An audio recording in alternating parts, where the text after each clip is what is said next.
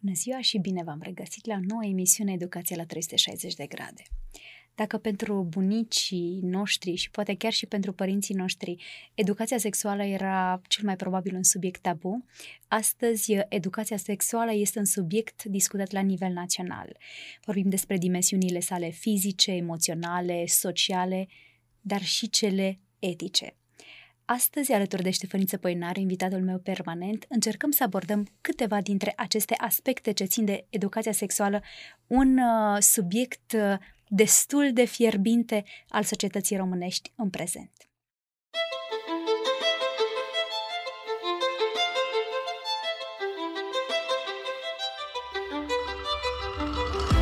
Educația este viața însăși. Ascultă Educația la trei sute șaizeci de grade. O emisiune realizată de Crina și Ștefăniță Poenariu.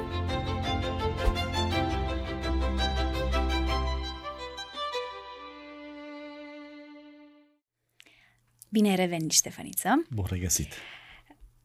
Încă de când copilul este mic, e posibil să se întrebe de unde vine și părinții spun, noi Barza suntem... Barza-l aduce. Pot să spună cel mai probabil două răspunsuri. Noi suntem creați de Dumnezeu, suntem din Dumnezeu și dacă copilul insistă și pune mai multe întrebări, dar totuși eu de unde am apărut și tu de unde ai apărut, probabil că bunicii, străbunicii și așa mai departe, într-o formă incipientă ziceau barza sau cei care erau puțin mai pragmatici ziceau din purta mamei. Spuneam mai devreme că există multe dimensiuni ale, ale educației sexuale. Îți propun să, să luăm în sens invers, nu de la ceea ce este uh, ceea ce ne uh, apare pe buze la prima discuție, uh, ceea ce este foarte vizibil uh, și în discuțiile naționale care au uh, uh, în vedere educația sexuală. Îți propun să pornim de la, de la origine. Cine suntem noi ca oameni? Cum ne naștem? Cum ne-am născut? Și cum am fost noi programați în toată discuția aceasta a educației sexuale? Noi am fost programați după chipul lui Dumnezeu. Nu prea cunoaștem bine chipul lui Dumnezeu, îl cunoaștem pe al nostru. Însă, odată ce omul a fost creat... El a început să cunoască natura, el era parte din natură și chiar în primele pagini ale Scripturii Dumnezeu vorbește despre viitor și vorbește despre o unitate pe care o compară cu unitatea din dumnezeire. Când vorbește Dumnezeu despre sine, vorbește la plural, cumva de genul Dumnezei. Eu sunt Dumnezei. Elohim, terminația im care este la plural. În alte cuvinte, în Dumnezeu, sau Dumnezeu este plural, există în, în Dumnezeu, de fapt există o dumnezeire ontologic unită, un singur Dumnezeu, dar vorbim despre trei persoane în Sfânta Scriptură. Omul creat deja este comparat cu dumnezeirea în momentul în care devine complet prin creație, bărbatul și femeia la oaltă. În alte cuvinte, când Scriptura spune că omul a fost creat, spune așa, Dumnezeu l-a făcut pe om, parte bărbătească i-a făcut și parte femeiască.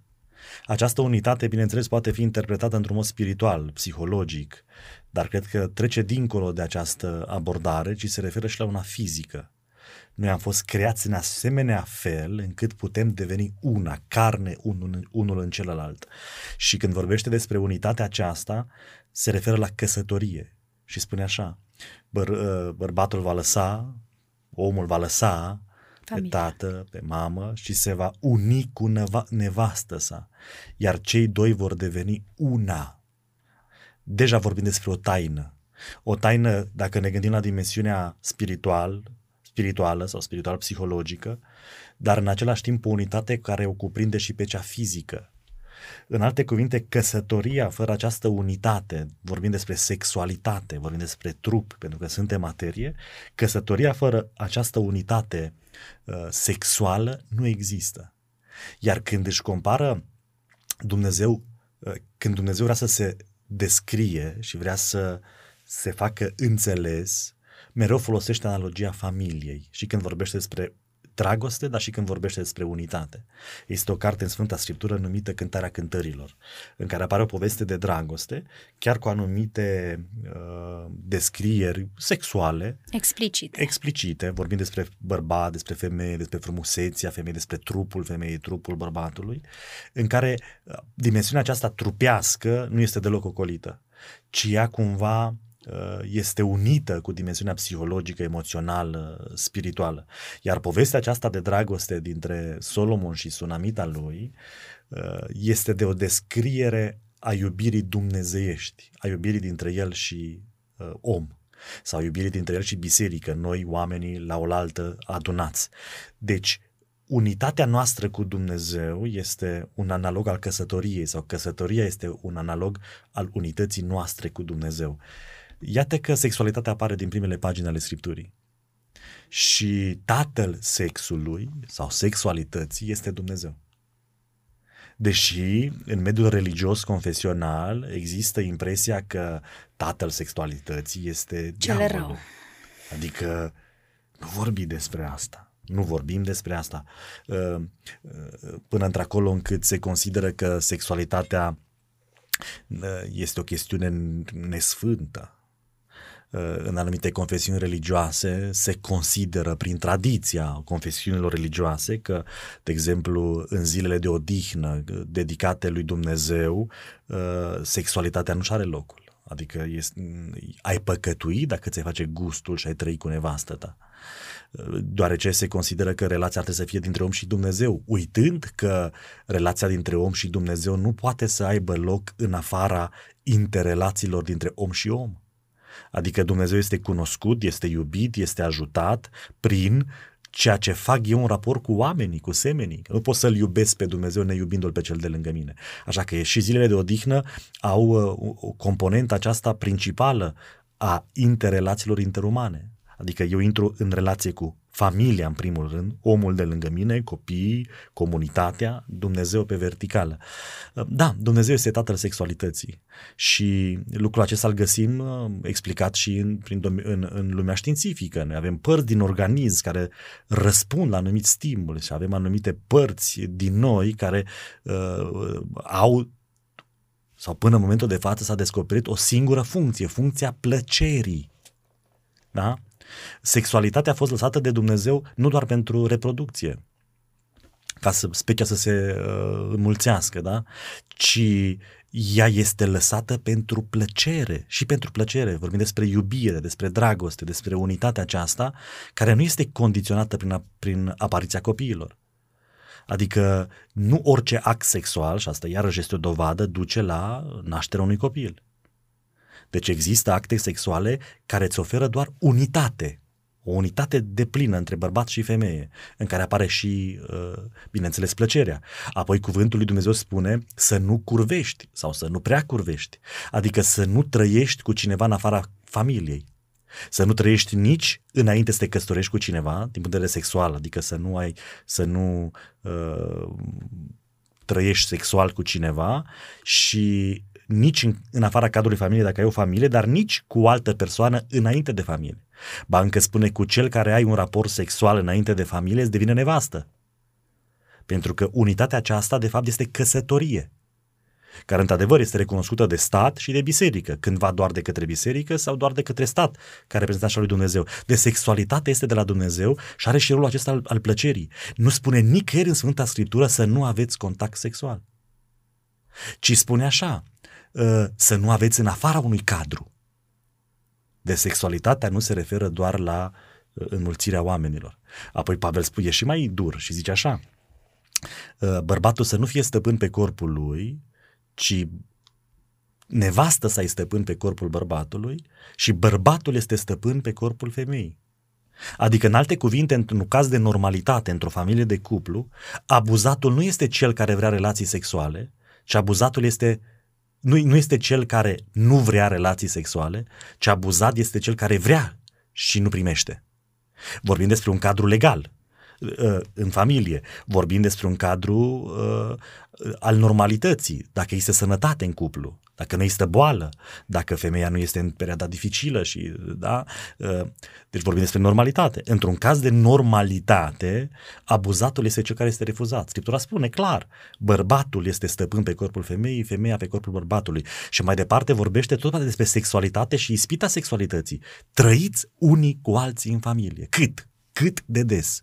Principiul este al plăcerii, al unității și, bineînțeles, al sănătății, ca sănătatea totuși să nu fie periclitată. Ascultându-te, mi-a venit în minte o întrebare, care este de altfel una firească. Nivelul dialogului este unul de la adult la adult. Cum se îmbină acest nivel al dialogului, ce ar ține mai degrabă de apropierea spre o fază adultă, în care ești adult și înțelege anumite implicații ale educației, ale sexualității, cu educația în școli, cu ceea ce se vorbește în zilele noastre, dar la o vârstă foarte, foarte fragedă. Să înțeleg că ajungem la ceea ce spui tu, la concepția despre care vorbești, despre sexualitate, despre această normalitate care ar trebui să se instaureze în momentul în care uh, apare și căsătoria. Să înțeleg că din copilărie până la vârsta adultă e nevoie de un proces îndelungat în care să ne educăm, să ne autoeducăm, pentru că atunci când suntem în această situație a căsătoriei să fim pe deplin conștienți de, de implicațiile sexualității. Din păcate, nu prea putem vorbi de, despre autoeducație. Autoeducația este mai mult instinctuală. Un, un animal știe să se reproducă, nu? Și nu învață nimeni. Avem și noi instinctul acesta noi, lăsat de natură, din Dumnezeu. Dar vorbim despre educație. Educația este un proces conștient, voit, intenționat. Și din păcate, această percepție a Dumnezeului sexualității, da? Percepția prin care Satana este Dumnezeul sexualității, aduce anumite hibe puternice în creștinism și în societate. Și anume, bărba- bă, bă, părinții nu vorbesc cu copiii despre chestiunile ce țin de sexualitate.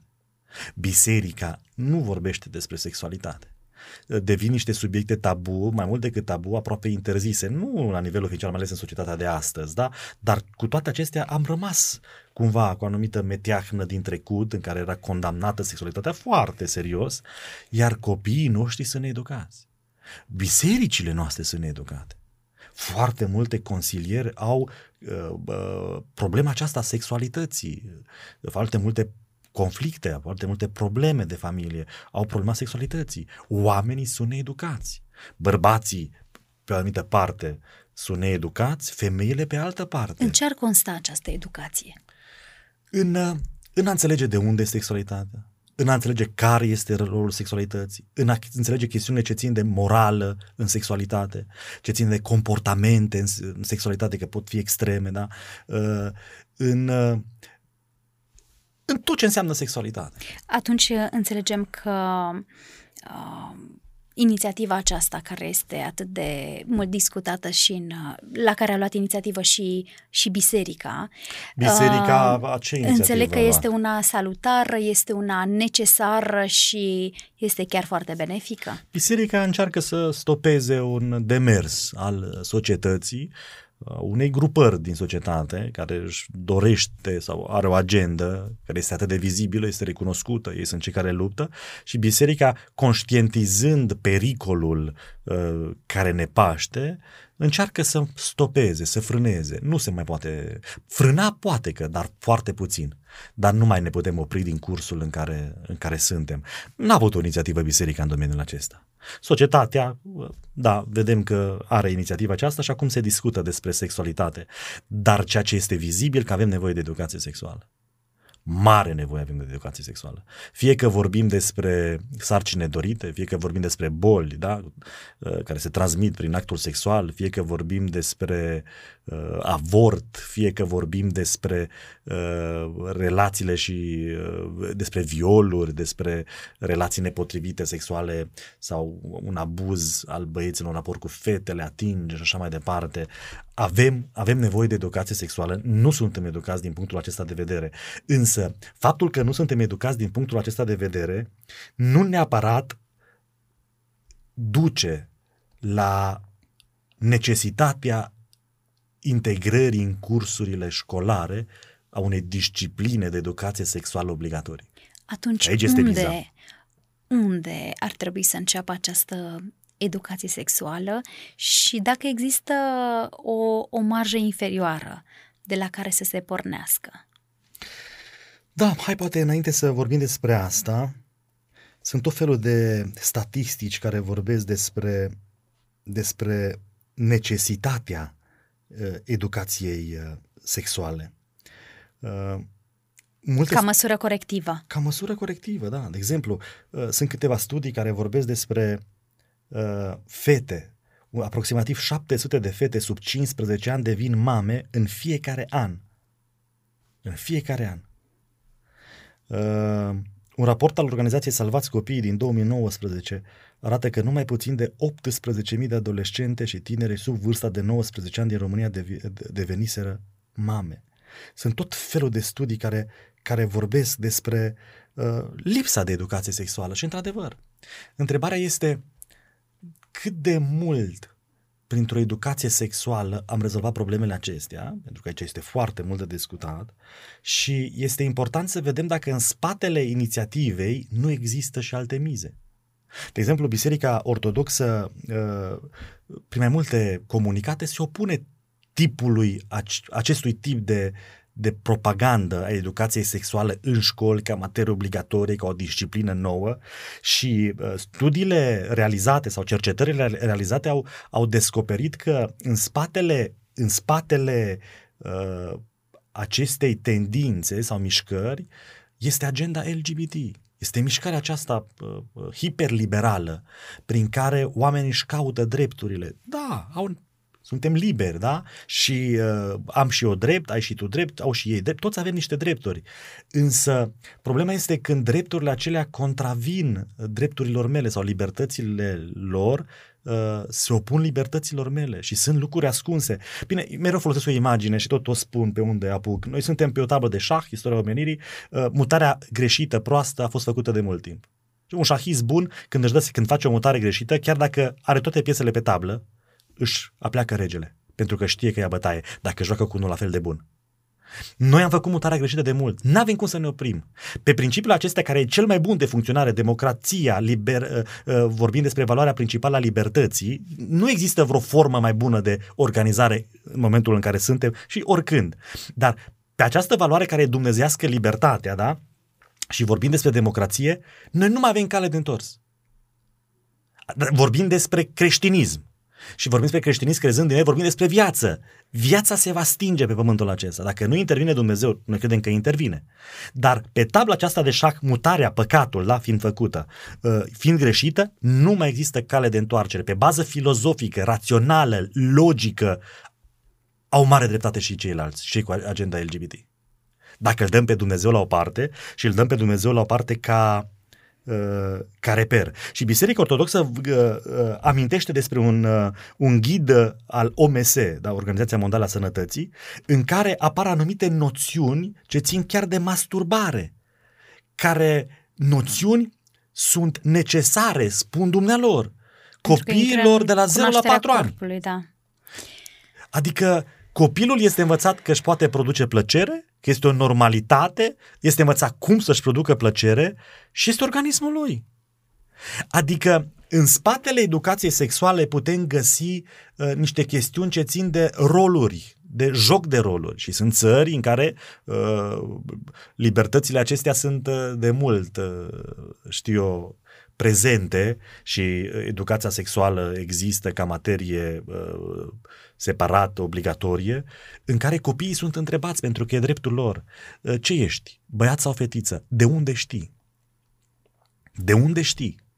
Și sunt îmbrăcați în fetițe, băieții, uh, fetele băieți, sunt, jo- sunt jocuri de rol și sunt întrebați. Nu cumva simți că ai fi altceva?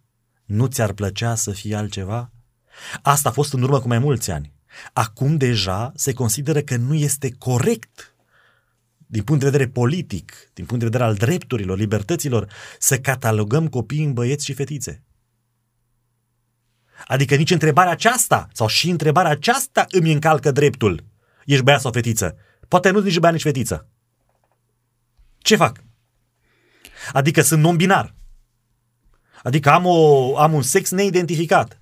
Și într-adevăr, din punct de vedere biologic sau genetic, sunt, sunt uh, eu le spun boli.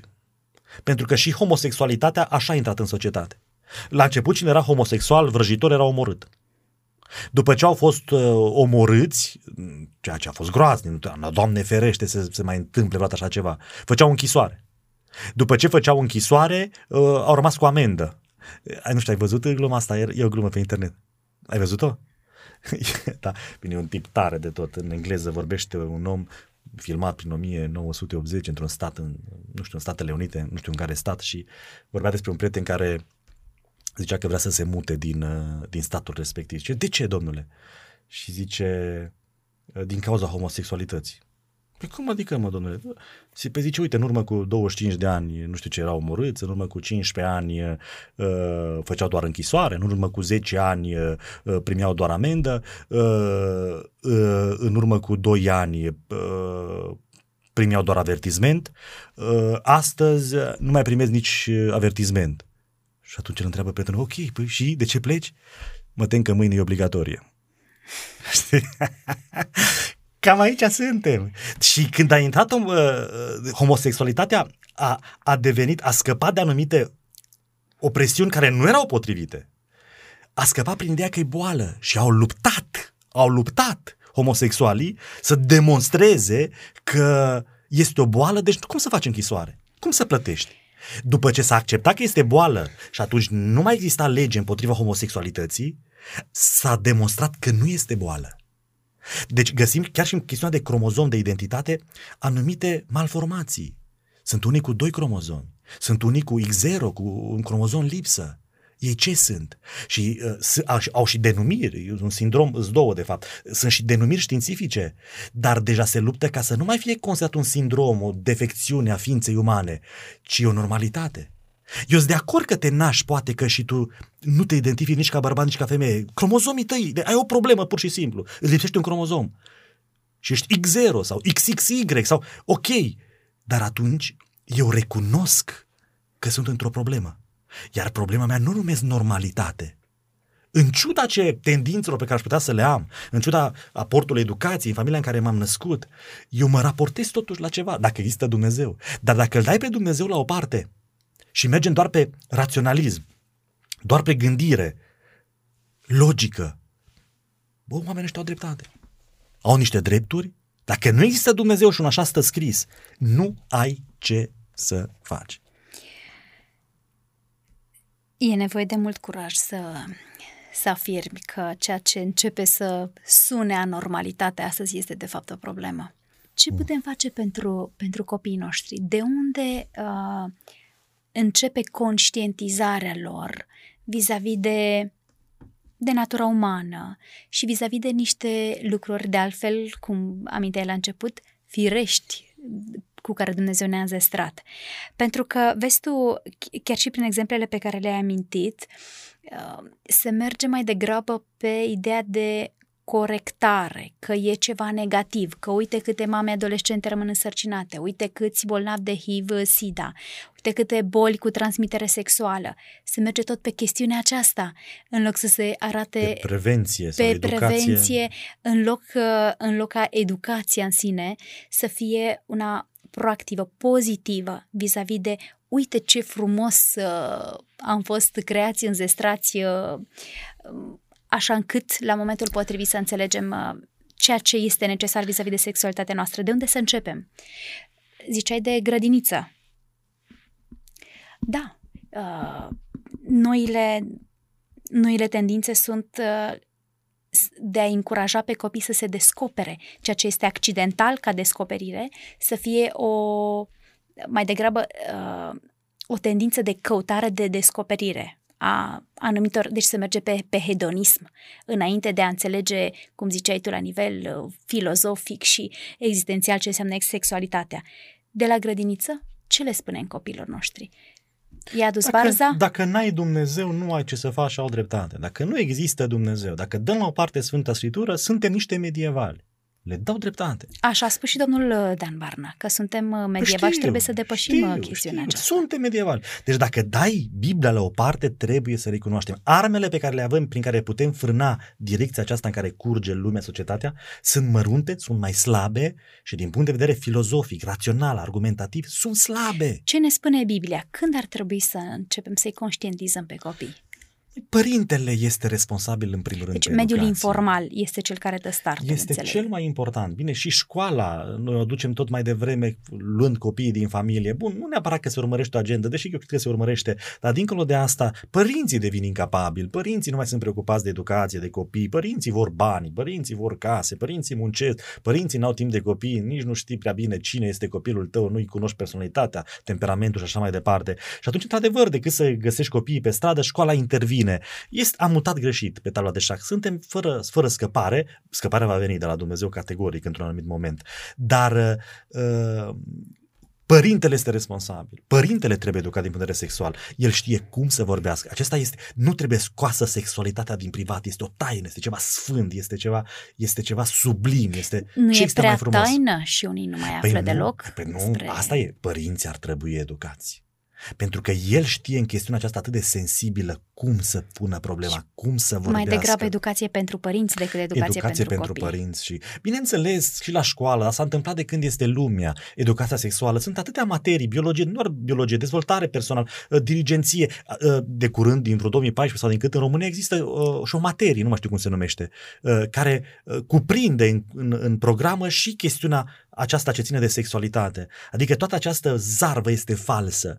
Sunt momente în care profesorii pot vorbi, dirigintele poate vorbi despre noțiuni ce țin de sexualitate conform vârstei la care este copilul, dar făcând, dând drumul liber unui manual de sexualitate, unei discipline și mai ales obligatorii, ceea ce este o aberație, în momentul acela contează cine face manualul și nimeni nu mai se uită cine face manualul. Ce conținut are manualul? Nimeni nu mai ține cont de ceea ce, de conținutul manualului. Și în felul acesta multe drepturi, în special ale celor creștini, nu doar, dar în special, vor fi luate.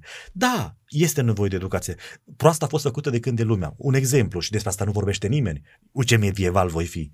La școală la noi a venit, nu știu, eram în clasa a cincea, a șasea, nu știu ce asociație, să ne vorbească despre sexualitate. Toți știau. Aveau detalii, știi, când merge copilul acasă și zice, hai, îți explic acum cum vine. Uite, tati, nu vine cu barza copilul, știi?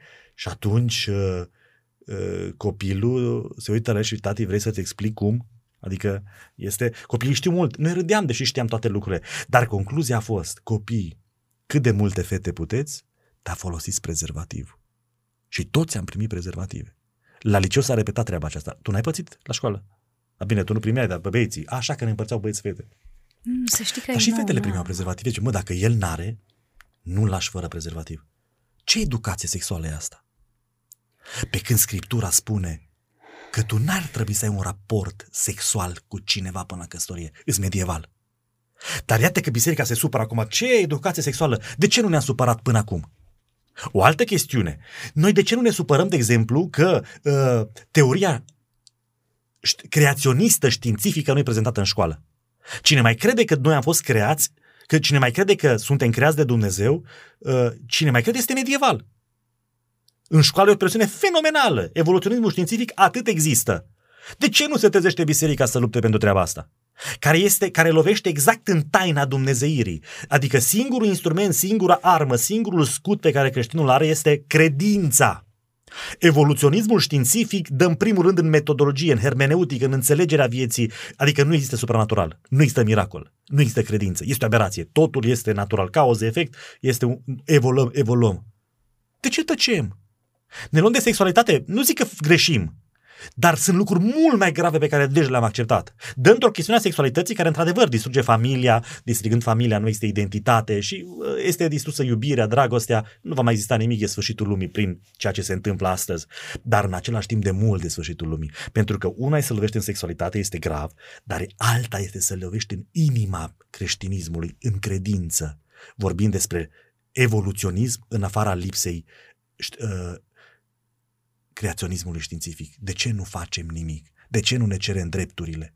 De ce nu facem uh, biologia în felul în care e predată, geografia în felul în care e predată, uh, să fie opțională? opțională pentru ca mediul religios să-și facă o programă, să-și facă niște manuale, să-și aducă niște profesori care să predea biologia dintr-o perspectivă creaționistă, geografia dintr-o perspectivă creaționismă, creaționistă și așa mai departe. Măi, suntem și noi mici, suntem slabi și nu ne facem treaba, din păcate. Este prea mare, prea multă gargare, prea multă vorbărie cu problema aceasta a sexualității, prea multă, și într-adevăr în spate există o agendă secretă. De aceea sunt împotriva educației sexuale. Dacă n-ar exista împotriva educației sexuale obligatorii ca materie în școală, da, domnule, acasă, biserica ce poate să instruiască, școala la rândul ei așa cum a făcut-o până acum, dacă se poate un pic mai bine, dar când pierdem, n-avem dreptate, din punct de vedere logic și rațional, filozofic, n-avem dreptate.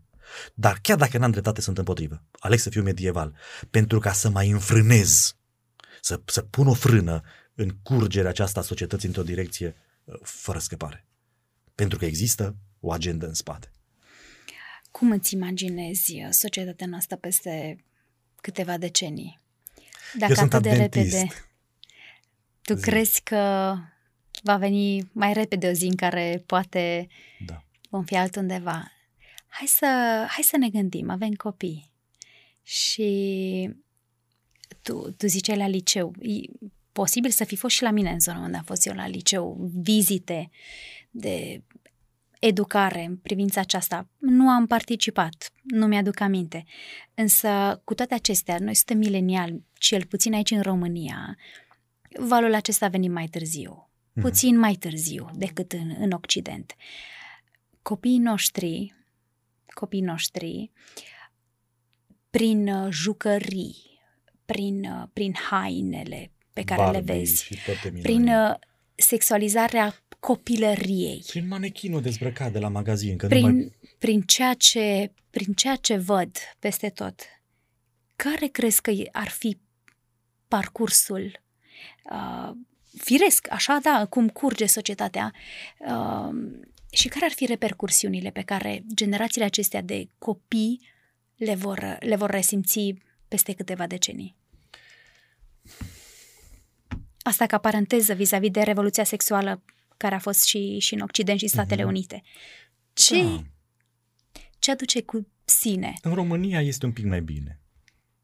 Încep să... Suntem mai la margine. Sunt, sunt, mă mir, adică mi-e și rușine, nu știu, mă simt prost când uh, mă uit spre Rusia și spre Ungaria și zic, măi, mai bine așa. Adică mi-e rușine, mi-e, nu știu, mă simt prost. Dar și noi românii suntem, nu suntem chiar în vest și e o țară sfântă.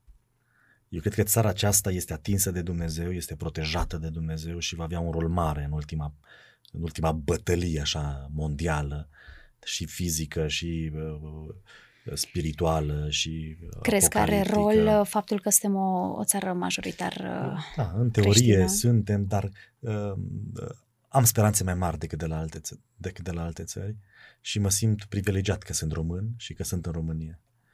Din nou spun, medieval un pic, medieval dacă îl dăm pe Dumnezeu la o parte, dacă dăm adevărul sau dacă dăm reperul, dacă dăm Sfânta Scriptură, dacă dăm revelația la o parte, dacă dăm supranaturalul la o parte și ne uităm doar la, și suntem maimuțe evoluate, adică putem fi orice. Deci, acceptând teoria evoluției în toate dimensiunile ei, în toate dimensiunile ei, dându-l pe Dumnezeu la o parte și designul lui cu privire la omenire, suntem penibili, suntem medievali și ceilalți au dreptate. Dar eu nu-l dau la o parte pe Dumnezeu, nu dau miracolul la o parte, nu dau revelația la o parte și asta îmi dă un fundament pe baza căruia pot să gândesc liber și să îndrăznesc în ciuda poziționării mele într-o categorie de râs. Să mai salvez cât pot din lumea asta, să mai, să mai încetinesc această decădere uh, care, din păcate, va continua până la cap. Toate demersurile noastre, spui tu, încep de la, de la Dumnezeu. Și, și ar trebui apoi să se întoarcă la Dumnezeu. Uite, noi, de dragul un... Am avut copii, ce facem noi pentru copii? Păi, am făcut și o școală de dragul lor, nu? Ca totuși să aibă șansa libertății. Pentru că în societatea în care trăim astăzi, aproape nu mai poți fi liber. Doar adevărul ne face liber. Doar Scriptura, revelația ne face liberi și ne face în stare sau capabil să mai putem gândi. Și dacă vine un pilaș și zice ce este adevărul, ce îi răspunde? Care este adevărul? Măi, aș vrea să-i spun eu, dar nu pot. Dar îi voi spune el. Și atunci nu voi greși. Pentru că atunci când Iisus a fost întrebat, a răspuns, eu sunt. Și atunci răspund și eu, el este. Iar el nu este nicăieri palpabil sau este palpabil doar în în Scriptură. Când vom pierde Scriptura, vom pierde tot. Lasă-ne câteva gânduri de final, ca și concluzie, vis-a-vis de educarea noastră ca societate, pornind de la cei mici ai noștri până la adulți, pentru că dacă ne uităm în social media și pe canalele de televiziune, poate nu vorbim despre nuditate explicită, însă vorbim despre o, o lipsă a decenței deja afișată ca normalitate. Ce, ce ai transmite familiilor care își doresc să transmită mai departe valori? Spuneam că există dimensiuni pe, pe plan fizic, pe plan emoțional, pe plan social, pe plan etic, moral. Ce le transmite familiilor care ne ascultă, care poate au copii de grădiniță, ciclu primar, gimnaziu, sunt adolescenți care încă nu au ajuns la maturitate și să aibă, sigur, argumentul sunt adult, fac ce vreau, știu, știu ce vreau. Ce le transmite? Să rupă rândurile, să privească în jur și să observe ceea ce nu trebuie să fac. Să se uite în jur, să vadă bine ceea ce face lumea și să facă invers. Să lupte pentru dreptul părinților de a își înscrie copiii la un sistem educațional dorit, pentru că sunt drepturile omului, dar noi nu avem decât unul singur și o singură curiculă. Să lupte părinții, de exemplu, pentru sistemul homeschooling în România și e foarte probabil să fie legalizat și în România fără anumite artificii.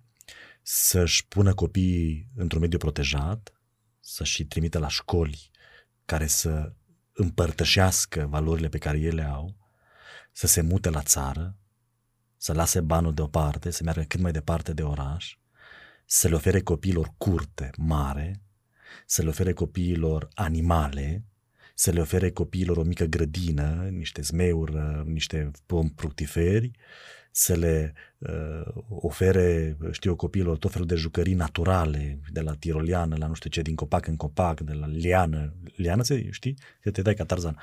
Nu, eu m-am dat. Pentru că dacă nu ieșim din contextul în care suntem, nu avem nicio șansă de izbăvire. Dacă stăm lângă oameni nebuni, devenim nebuni. Dacă stăm lângă oameni frumoși, devenim frumoși. Dacă ne îndepărtăm de natură, ne îndepărtăm de Dumnezeu. Natura, așa cum este apătată de păcat, este a lui Dumnezeu și ne schimbă. Dacă îl ții pe copil în, în, într-o, într-un apartament, într-un oraș, ce să facă copilul? Noi nu putem face altceva decât să muncim sau să stăm pe telefon sau pe, la televizor. Copilul ce să facă?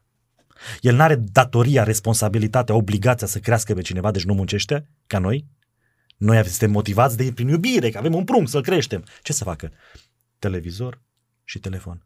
Noi suntem de vină, nu copiii. N-au variante. Pe când dacă în fața lui este pădurea, este animalul, animalul din toate soiurile, este natura, copilul are ce să facă. Și din experiență putem spune și noi și alți părinți, copiii chiar aleg. Păi am fost săptămâna trecută cu copiii la uh, un râu și când au văzut apă murdară, apă mare, bolovani, nu au avut nici îmbrăcămintea de not, dar au rezolvat-o ei cumva, nu vă spun, nu spun cum, și au sărit în apă, nu ți-am povestit, nu? Au sărit în apă, până la gât, pe sub apă, ei doi erau în tot râul, ei doi în tot râul și era opt sau nouă seara. O minune, ce telefoane, ce... Trebuie să rupem rândul, să rupem rândul. Și să devenim oameni. Să devenim oameni. Până la urmă să, să ajungem la o stare de normalitate. Și ceea ce credem că se pierde poate fi recuperat cu mult curaj, pentru că omul sfințește locul. Mulțumesc pentru gândurile transmise și sper să însuflețească, să însuflețească pe cei care ne ascultă sau ne vizionează, așa încât să aibă curaj să, să fie altfel, și să creadă că dincolo de ceea ce se vede este cineva care poate nu se vede sau nu se manifestă așa cum am putea noi să înțelegem, dar care ne-a creat într-un fel, cu un scop și care ne vrea, ne vrea binele. Pe curând! Cindy Whitson este asistent social autorizat, consilier școlar, autoarea mai multor cărți despre psihologia copilului și speaker internațional. Are experiență de peste cincisprezece ani în lucrul cu copii, adolescenți și familii pe teme legate de prevenirea agresiunii, cetățenie digitală, gestionarea anxietății și furiei la copil, intervenția eficientă în situații de criză din școli și transformarea acestora în oportunități de învățare pentru copii și tineri, precum și strategii de stopare a fenomenului bullying. Așa cum arată și titlul cărții pe care vă recomand astăzi din partea Arcadiei Solum, Fenomenul bullying, opt strategii pentru a-i pune capăt. Fenomenul bullying a făcut parte întotdeauna din dinamica de, de grup a elevilor. Până de curând însă, toate agresiunile erau înfăptuite în persoană și pe ascuns, dar odată cu apariția computerului, a e-mailului și a rețelelor de socializare, fenomenul a căpătat o dimensiune cu totul nouă, devenind de altfel o problemă socială serioasă, atrăgând tot mai mult atenția publică. Suferința provocată de bullying este devastatoare, indiferent de vârstă, iar cartea de față conține exact ceea ce promite titlul, strategii concrete pentru a identifica problema și a-i pune capăt. Într-un stil cald și prietenos, autoarea Whitson oferă sfaturi clare părinților, profesorilor și liderilor de comunități despre modalitățile în care pot interveni cu succes. În introducere, ni se oferă o definiție a bullying-ului, prin comparație cu impolitețea și răutatea. A fi nepoliticos înseamnă a face sau spune din neatenție ceva ce rănește pe altcineva. A fi răutăcios înseamnă a spune sau a face ceva cu intenția de a răni pe cineva odată sau poate de două ori. Bullying-ul, în schimb, este un comportament intenționat ostil, repetat de-a lungul timpului, care implică un dezechilibru de putere. Bullying-ul are trei elemente cheie: intenția de a face rău, dezechilibrul de putere și acțiunile sau amenințările agresive repetate. Bullying-ul are patru forme de bază, spune autoarea. Bullying fizic: izbirea, loviturile cu pumnul, cu piciorul, ciupirea, scuiparea, punerea piedicii, trasul de păr, confiscarea sau distrugerea proprietăților unei persoane și altele. Bullying-ul verbal: batjocura, șicana, insulta, comentariile cu tentă sexuală, amenințările. Bullying-ul relațional: excluderea socială, ignorarea, terorizarea și răspândirea de zvonuri. Copiii își folosesc prietenia sau amenințarea de a pune capăt prieteniei pentru a răni pe cineva. Bullying-ul cibernetic este o formă de agresiune în care este implicată tehnologia și înseamnă prejudicierea intenționată și repetată prin intermediul computerelor, a telefoanelor mobile sau a altor dispozitive electronice. Cine agresează, întreabă autoarea? Toate felurile de copii poartă pălării de agresor în anumite ocazii. Este foarte ușor să se poarte urât uneori și este devastator ca un copil să fie judecat și catalogat din cauza comportamentului regretabil pe care l-a avut într-o singură zi sau ocazie. De ce agresează copiii? Poate fi pentru a câștiga statut social, pentru a-și menține puterea și controlul, pentru a se bucura de atenția colegilor, pentru că pot. Cine este agresat? Nu există un singur profil care să indice cu precizie pe cei care vor fi stigmatizați de semenii lor, dar există multe elemente ușor de identificat pe care copiii agresați le au în comun. Șase categorii sunt în mod special vulnerabile la bullying. Copii cu disabilități, copii supraponderali sau obezi, tineri de alte orientări sexuale, copii izolați social, care nu au prieteni, care să-i susțină sau cărora le este frică să apeleze la ajutorul altora. Copiii care își doresc popularitate. Ei contribuie la propria vulnerabilitate atunci când folosesc bullying-ul ca pe un instrument de ascensiune în ierarhia socială. Azi resimte o creștere temporară a statutului, pentru că apoi să devină vulnerabil la atacurile rivalilor. Semnele că un copil se confruntă cu bullying-ul: răni inexplicabile, pierderea unor bunuri, distrugerea hainelor, a electronicilor și altele, evitarea școlii, evitarea interacțiunilor sociale, scăderea stimei de sine și a încrederii în sine, tristețe, furie sau neliniște după școală, neputință, lipsă de speranță, comportamente autodistructive, tulburări de somn sau de alimentație. Pentru prevenirea și gestionarea corectă a situațiilor de bullying, autoarea recomandă: construiți relații profunde cu copiii, dăruiți-le din timpul vostru, asta îi va ajuta să vă vorbească despre bullying. Păstrați-vă calmul, exprimați-vă compasiunea, mulțumiți copilului pentru curajul și încrederea de a vă povesti incidentul. Încurajați rezolvarea problemelor. Hai să găsim împreună soluții. Dar lăsați-i pe copii să se gândească la detalii, proces care îi va crește stima de sine copilului. Păstrați relația. O singură discuție folositoare dintre adult și copil nu rezolvă de obicei întreaga problemă.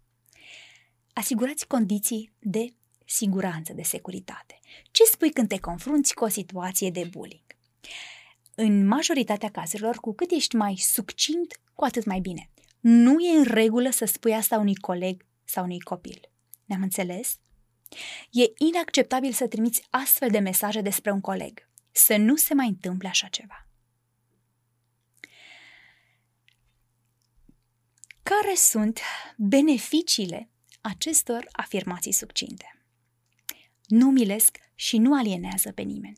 Îi fac pe toți să înțeleagă că adultul sau profesorul este receptiv, că nu se teme să intervină. Trimit tuturor copilor mesajul că bullying-ul nu va fi tolerat. Îl asigură pe copilul agresat că este în siguranță și că poate conta pe un adult de încredere. Cartea conține mostre de dialog din care se pot inspira toți cei care vor să intervină pentru a depăși o situație dificilă, dar nu știu ce să spună. Printre alte idei importante, Whitson subliniază rolul central al martorilor atât în încurajarea cât și în prevenirea agresiunilor și ne dă speranța că putem nu doar să ținem în frâu bullying-ul, ci să-i punem capăt. Mulțumim, Arcadia Solum, pentru o nouă sugestie de lectură valoroasă ca de fiecare dată și utilă pentru cei care sunt părinți sau pentru viitori părinți. Vă mulțumim că ați fost alături de noi. Până la ocazia următoare, vă dorim multă înțelepciune în a gestiona întâmplările și situațiile vieții, pentru că educația, nu-i așa, este un fenomen rotund care necesită aplecare, necesită înțelepciune, necesită timp și răbdare. Numai bine, pe curând!